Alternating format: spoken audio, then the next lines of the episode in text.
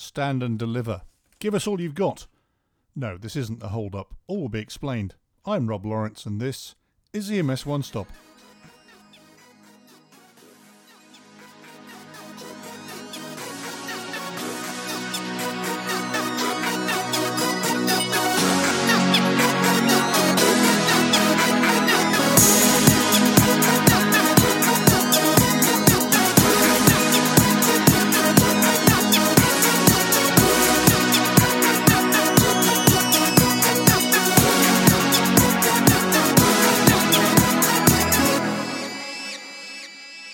A year ago, New Jersey paramedic Charlene Barber of Hackensack Meridian Health of JFK EMS and Natalie Zink, paramedic and now Medical College of Georgia medical student, entered a competition. The prize to speak on the national stage at EMS World Expo. This year's disruption of COVID 19 denied them the actual podium, but the power of Zoom gave them the virtual stage. The competition was Stand and Deliver, the opportunity for future EMS idols to show their X factor with their presentational skills, public speaking ability, and great industry knowledge.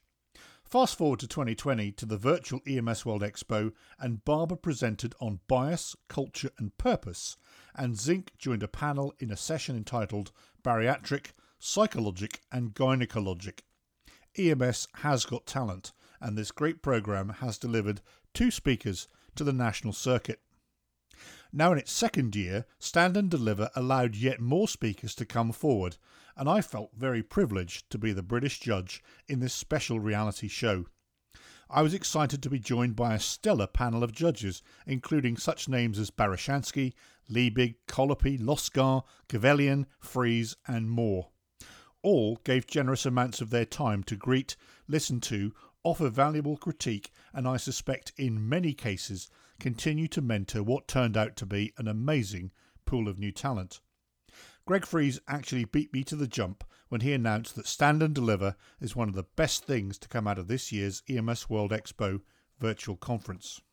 The format saw the speaker logging into Zoom and after introductions launched into their virtual set with judges, only three at a time, listening in to the content to ensure there was engagement, style, actual content, comprehension, great visual presentation, and that the overall package was up to the national podium. The responses, all positive, upbeat, and delivered with a view to raising the game of those entering, were well received, and throughout the process, stars emerged. In their critique and mentoring observation, the judges made some great points about presenting and presence. I've also added my take from years of both delivering and watching so here are my four takeaways on delivering a captivating presentation. First up, personality, dominating the camera. Ray Barishansky put it best when he said all speakers must be masters of edutainment. To engage the audience requires not only subject matter knowledge, but also stage presence. Albeit this is harder to do in the virtual arena, but addressing the camera and not your own image on the screen is a great start. A great resource is the online presenting tips and tricks video prepared by the American Ambulance Association and Pro EMS of Cambridge, Massachusetts. This features a segment from AmWest Ambulance of Hollywood CEO Boris Krutonog. Boris also is a TV and movie character actor, and you may have seen him in Red October, Star Trek, and he also most recently played a Russian minister in the TV show The Americans. Boris talks about how to dominate the camera and give the performance of your life, and the video is embedded within the written article at ems1.com. Second up, voice. Speak with confidence. While the microphone may increase your volume, speak with confidence. Don't shout, but don't whisper either. Use its power and range to convey emphasis, importance, empathy, reassurance, and confidence. In fact, imagine you're talking to a patient. Have a glass of water nearby to ensure that you don't dry up. Don't try and cram a 15 minute presentation into a 10 minute slot by talking faster. It will be obvious and you'll lose the crowd. A shorter presentation is, in fact, to my mind, harder to pull off, as the speaker must develop the story, complete with a beginning, a middle, and an end, containing sufficient learning points in a clear and understandable format. This takes preparation and rehearsal, but is worth it when it happens to time and the clear enjoyment of the audience. My third point is slide construction, and careful selection is key. The days of a slide consisting of just text and bullet points at a conference are over. This was the root cause analysis of that terminal presentational affliction, death by PowerPoint. It's my own view that the slide is nothing more than the handrail you use to guide the audience through your verbal presentation. In other words, it's what you say, how you say it, and how you're understood that counts. The slide should contain minimal words and a strong image to convey the thought or point. Careful selection is key, but have a look at a TED talk or purchase the book Talk Like TED, and you will get the idea.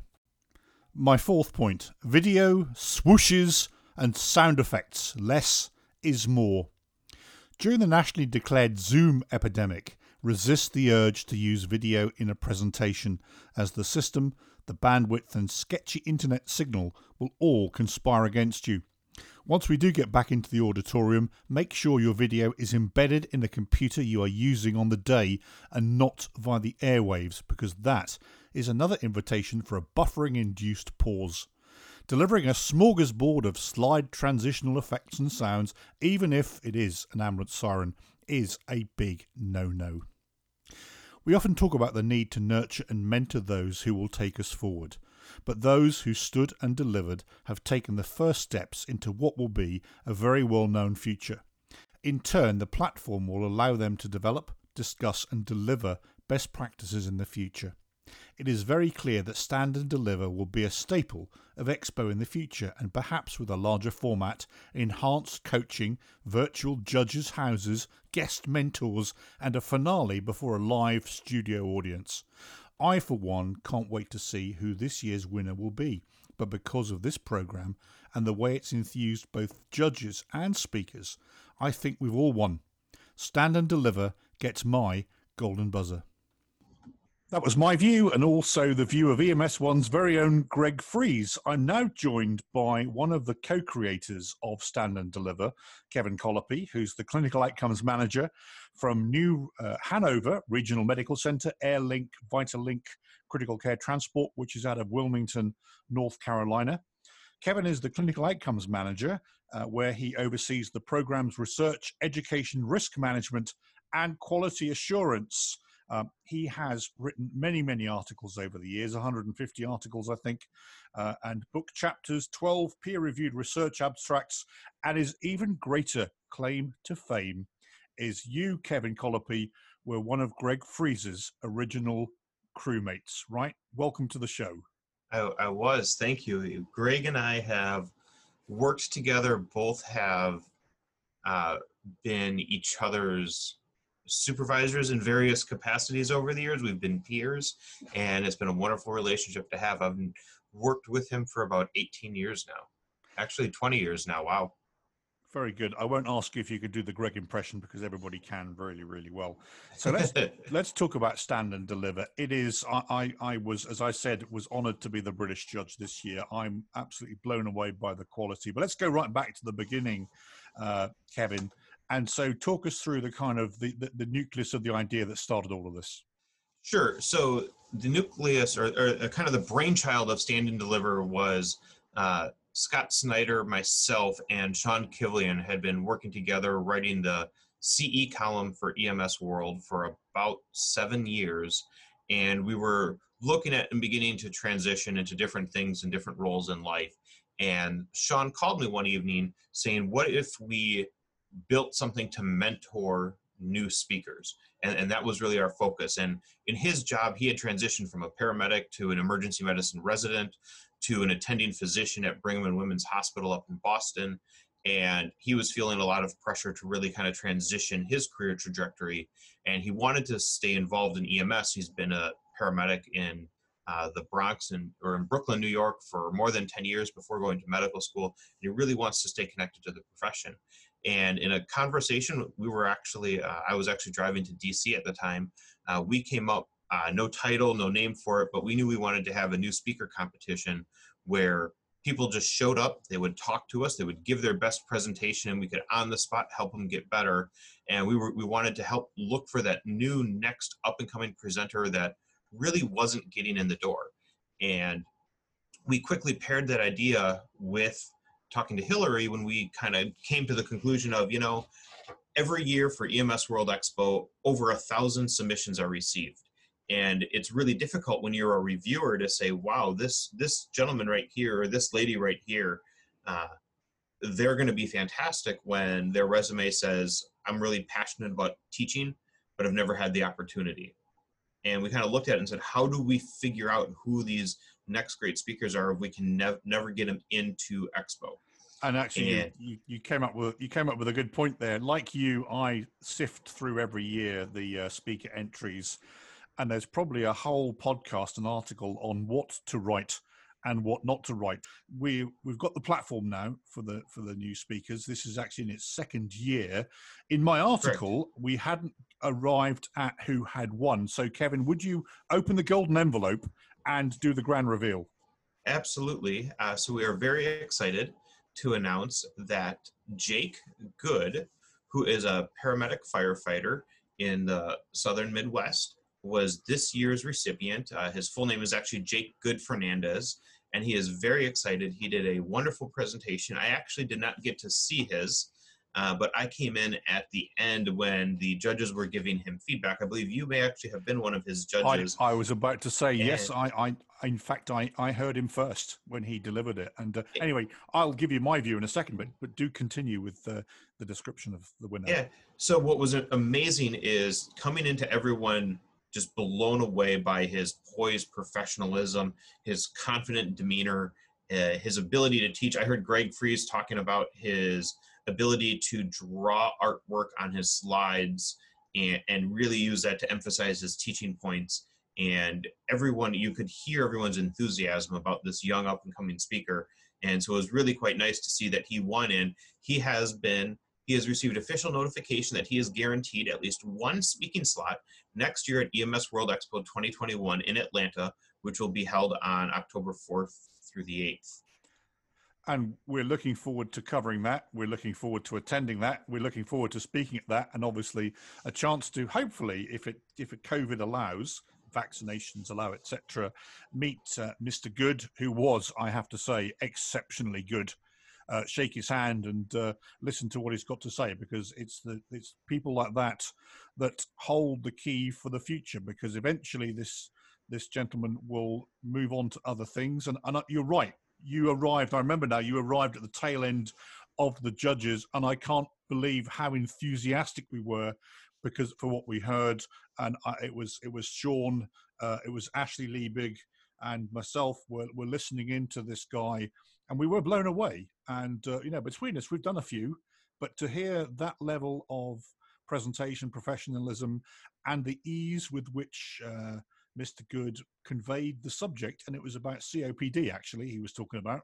Um, and therefore, to explain it to the layperson, to the listener as well, was phenomenal. And so I'm I'm delighted uh, he won. Of course, uh, he was my top top candidate, but uh, you had a lot of judges uh, and clearly a lot of work to sift through. So, um, good news, good news. So when are we going to put out the ad or the call for next year then kevin? And, and what should people be thinking about as they prepare to enter themselves into this fray? So you, you, you did mention covid and yes we are very hopeful that by next fall we are able to have a fully in-person conference and stand and deliver uh, regardless of how ems world expo is present next year whether it's in person or virtual will be a key piece of the conference once again. We are very excited to have it continue and what we are going to be looking for is the same thing we looked for this year of a complete mini presentation. So we want you in 15 minutes to take us from hello, introduction, to the meat of your presentation, to a conclusion uh, that engages and captivates the audience, is able to, uh, you as a speaker are able to engage in answering questions from the panel of judges or anyone else who's in attendance afterwards. And we're going to give you feedback on the spot. What we are looking forward to modifying this next year for Stand and Deliver is on when, uh, Wednesday and Thursday during the conference, we are going to have four blocks of four contestants each. So morning, afternoon, morning, afternoon. And in each of those four sections, we are going to name a semifinalist. And our goal is that on Saturday morning, in the the classroom that is always in the expo hall at EMS World Expo, that kind of live learning station that's sectioned off to the side that we often get uh, couple hundred people in attendance with.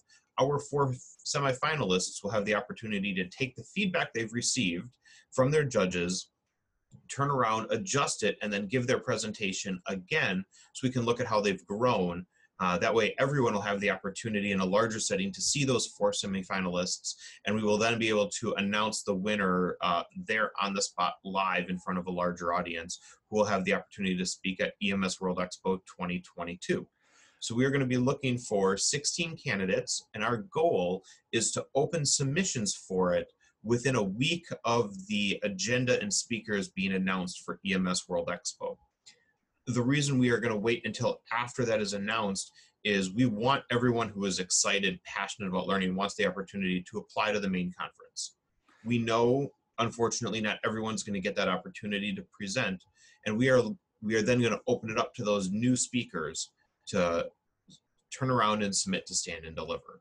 So we don't want someone to submit to stand and deliver and lose that opportunity to submit to the conference because one of the requirements is that the anyone who participates has not spoken at a national or international conference previously. And it's all good stuff. And of course, we should mention that this is year two, and we, we had the, the winners and the, uh, the the top folk, shall we say, from last year presented this year, and so we saw them too in some really good ses- good collaborative sessions. Yes, Charlene Barber uh, was the inaugural uh, winner of Stand and Deliver, and she presented this last year. And uh, I've heard phenomenal feedback of her presentation. And we actually saw a couple of other fantastic speakers. And because of their participation, uh, speakers like Natalie Zink had the opportunity to turn around and come back and speak at EMS World Expo as well. So it's all good stuff. So we truly are pr- providing a platform to present new talent to educate us in the future. And of course, uh, I have to say we're not getting any younger, so so the new talent coming through is absolutely amazing. Kevin, you're an educator, so uh, let's assume COVID's going to go away. What are your top tips for for being the instructor, the teacher, the lecturer in the classroom? One of the biggest things I've found success in is it is okay to have your niche and not be the expert on certain areas and bring in help. Uh, I think that's the first thing that any educator needs to accept. Uh, that said, you can turn around and then focus on the areas of which you are an expert, on which you are comfortable presenting, and you can be confident. You have to be extremely passionate about the topic at hand. If you as a as you as a speaker don't share passion for your topic, how are we going to impugn that passion and share that onto the audience and get them to embrace that what you are sharing is important, that it's going to impact patient lives.